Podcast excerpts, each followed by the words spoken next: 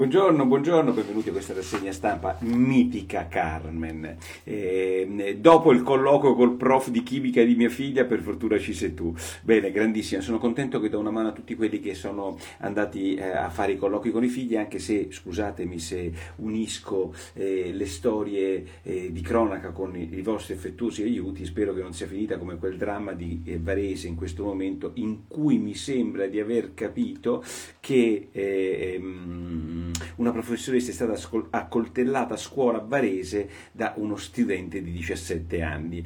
Allora, vedrete che mm, eh, questa storia eh, sarà e farà il giro di tutti quanti i giornali e parleremo degli studenti a Varese, eccetera.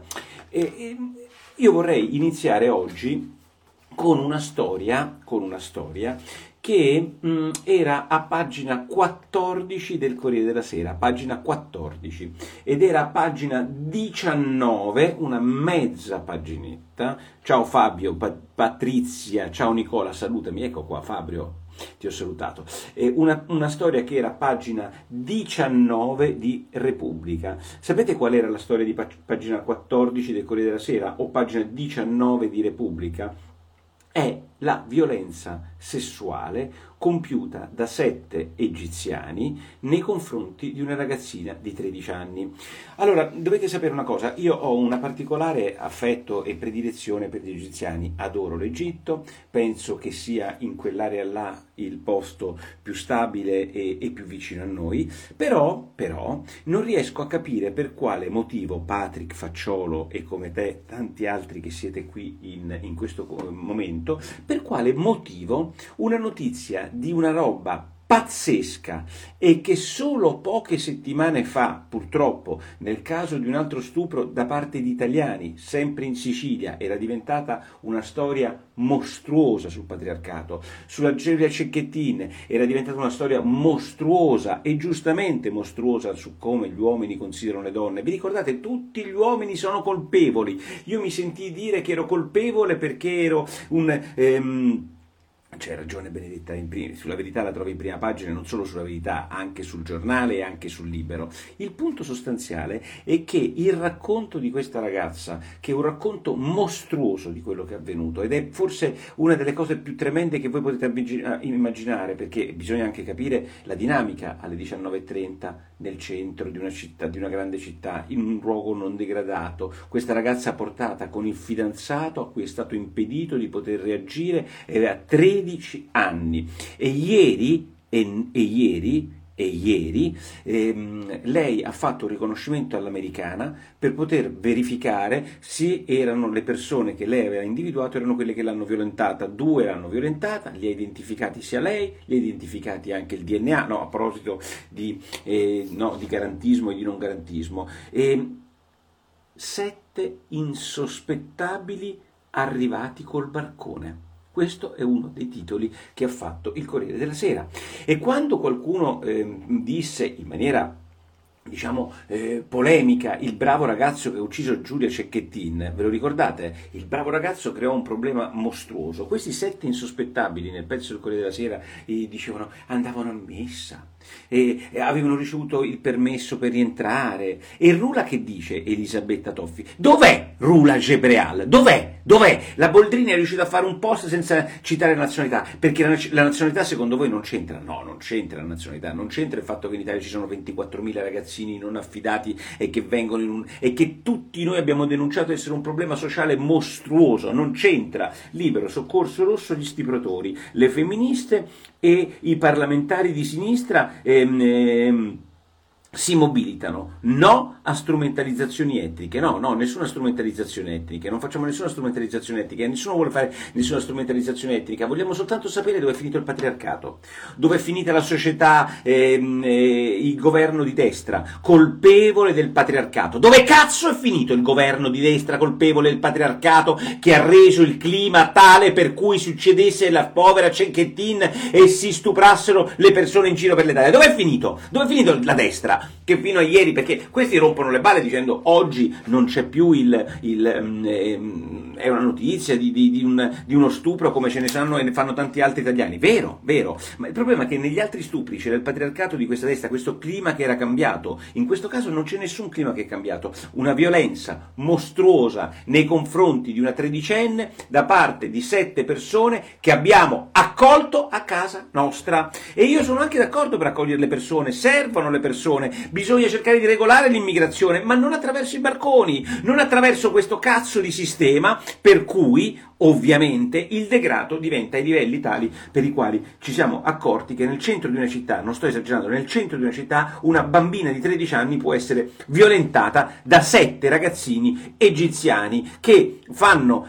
partecipare e guardare e vedere e assistere allo stupro il fidanzatino di 17 anni, Ale Raiola, grazie per il badge, ma non è il momento di badge perché è una cosa che mi fa venire il sangue al cervello, è una cosa mostruosa mostruosa lo stupro è sempre mostruoso, lo stupro non ha un, un'etnia, italiani, francesi, egiziani, marocchini, quello che volete voi, è mostruosa la reazione, è mostruoso non capire e far finta che avere 24.000 persone senza arte né parte sul nostro terreno e quelli sì che hanno una considerazione della donna un po' diversa rispetto a quello che noi abbiamo all'Occidente, dovremmo avere il coraggio di dirlo, per noi occidentali la donna ha un peso, un ruolo, una dignità che è esattamente uguale a quella dell'uomo, non esattamente nella cultura di tanti altri paesi di nostra immigrazione. Lo possiamo dire o siamo dei razzisti di merda? Non tutti, ci saranno degli egiziani che la pensano esattamente come è, sicuramente. Penso però che un piccolo problema ce lo dobbiamo porre, no? O non ce lo dobbiamo porre?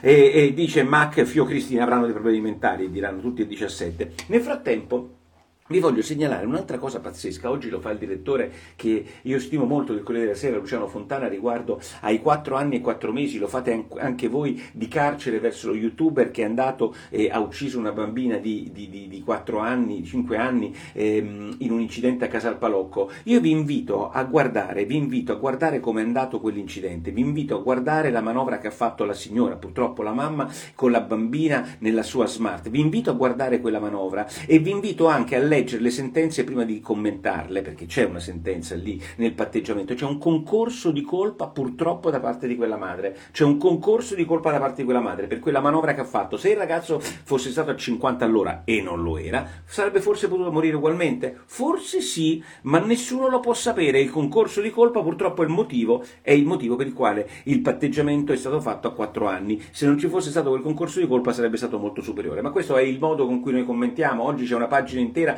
in cui abbiamo già capito che i 30 km all'ora salvano le vite. I 30 km all'ora eh, Salvo la vita è la grande inchiesta della Gabbanelli, come il vecchio stile, stile, report. Se lo dice la Gabbanelli è vero, sicuramente sarà vero. Mi chiedo come sia possibile che in una settimana abbiamo già salvato le vite eh, con i 30 all'ora. Io me lo chiedo, ma ehm, vi segnalo che il rispetto, eh, il mettere i 30 km all'ora non è di per sé motivo banale del, del salvataggio delle vite, perché come dimostrano tutti gli incidenti, essi avvengono spesso a chilometri superiori ai 30. Vabbè, Comunque, eh, è una, una, battaglia persa, è una battaglia persa come quella... Eh, che oggi vedevo eh, sugli agricoltori, perché gli agricoltori continuano a fare la loro protesta e, e arriveranno forse a Roma, ma ci hanno tutti contro, ci hanno tutti contro perché in realtà non sono, né, non sono, molto appoggiati neanche dalle categorie degli agricoltori perché sono completamente fuori dai giochi. Questi agricoltori qua, mi leggevo prima un commento di Stefano Feltri, ex direttore del Domani, dicendo basta con questa lobby degli inquinatori. In realtà ancora vi è il pregiudizio mostruoso per cui gli agricoltori sono inquinatori e questo devo dire che col diretto diretti Confagricoltura chiaramente non lo hanno mai detto, ma non hanno capito col diretti Confagricoltura e le grandi associazioni degli agricoltori non hanno mai capito una grande cosa, o l'hanno capito relativamente, che gli agricoltori dell'agrisolare, degli incentivi della minchia, gli interessa il giusto, quello che interessa agli agricoltori è poter fare il loro lavoro in campagna senza troppe rotture di coglioni, non è possibile, abbiamo ucciso l'artigianato, abbiamo ucciso le piccole impieghi, abbiamo ucciso i piccoli negozi e uccideremo la piccola agricoltura e l'agricoltura in funzione di queste follie green, per cui voi avrete il carciofo che arriverà inquinando eh, dall'estero, non perché si sia contro l'arrivo dei carciofi dall'estero, ma perché vorremmo avere le stesse condizioni per poter produrre i carciofi che fanno gli altri, no? Né più né meno.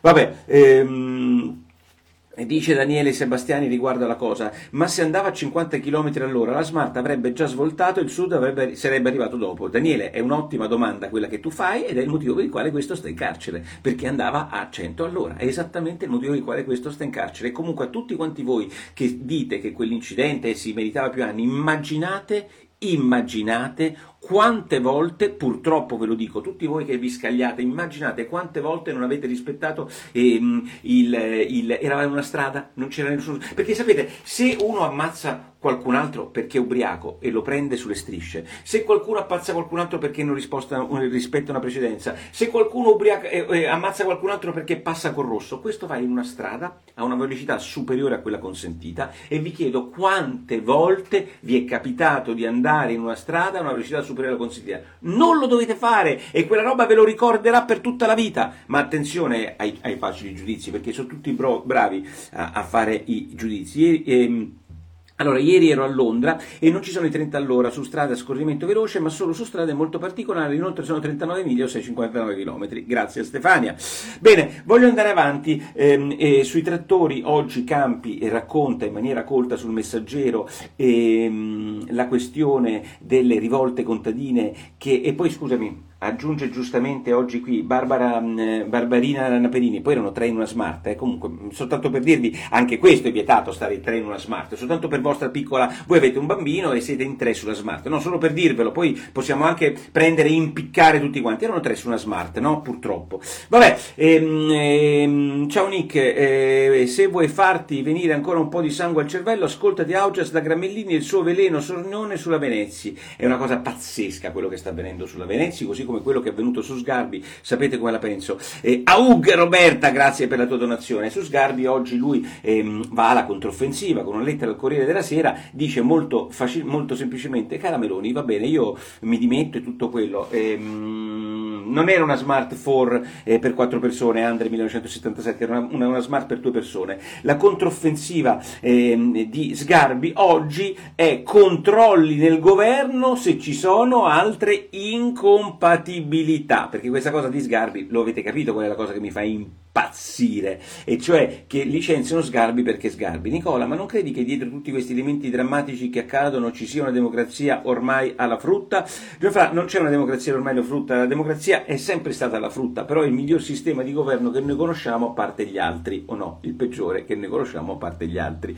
E come diceva Churchill, Giordano in realtà scrive una lettera a Sgarbi dice per ora non fare casino, dimettiti perché tu la sai come la penso io, ma tu sei più libero ora e devi dimetterti, basta con eh, il trick e track. Ma poi mm, ehm, voglio ricordarvi quest- tre questioni internazionali. La prima è quella su cui apre Repubblica, in cui dice, eh, intervista a uno dei leader del, degli Houthi, i ribelli ehm, che sono lì al sud del Mar Rosso, all'imboccatura del Mar Rosso, dello stretto di Suez, che dice se l'Italia parteciperà alla missione europea sono cavoli e minaccia l'Italia. La tregua di Hamas, la tregua in, in, in, a Gaza, eh, non la vogliono quelli di Hamas, è una cosa pazzesca. Cioè io lo dico a tutti quanti quelli che ci seguono, i filiosionisti che dicono che siamo tremendi, eccetera. Guardate che la tregua per non far morire le persone a Gaza, di cui voi date i numeri, la sta cercando di evitare Hamas, perché gli ebrei oggi l'avrebbero trovata con lo Stato di Israele, con la mediazione della Scia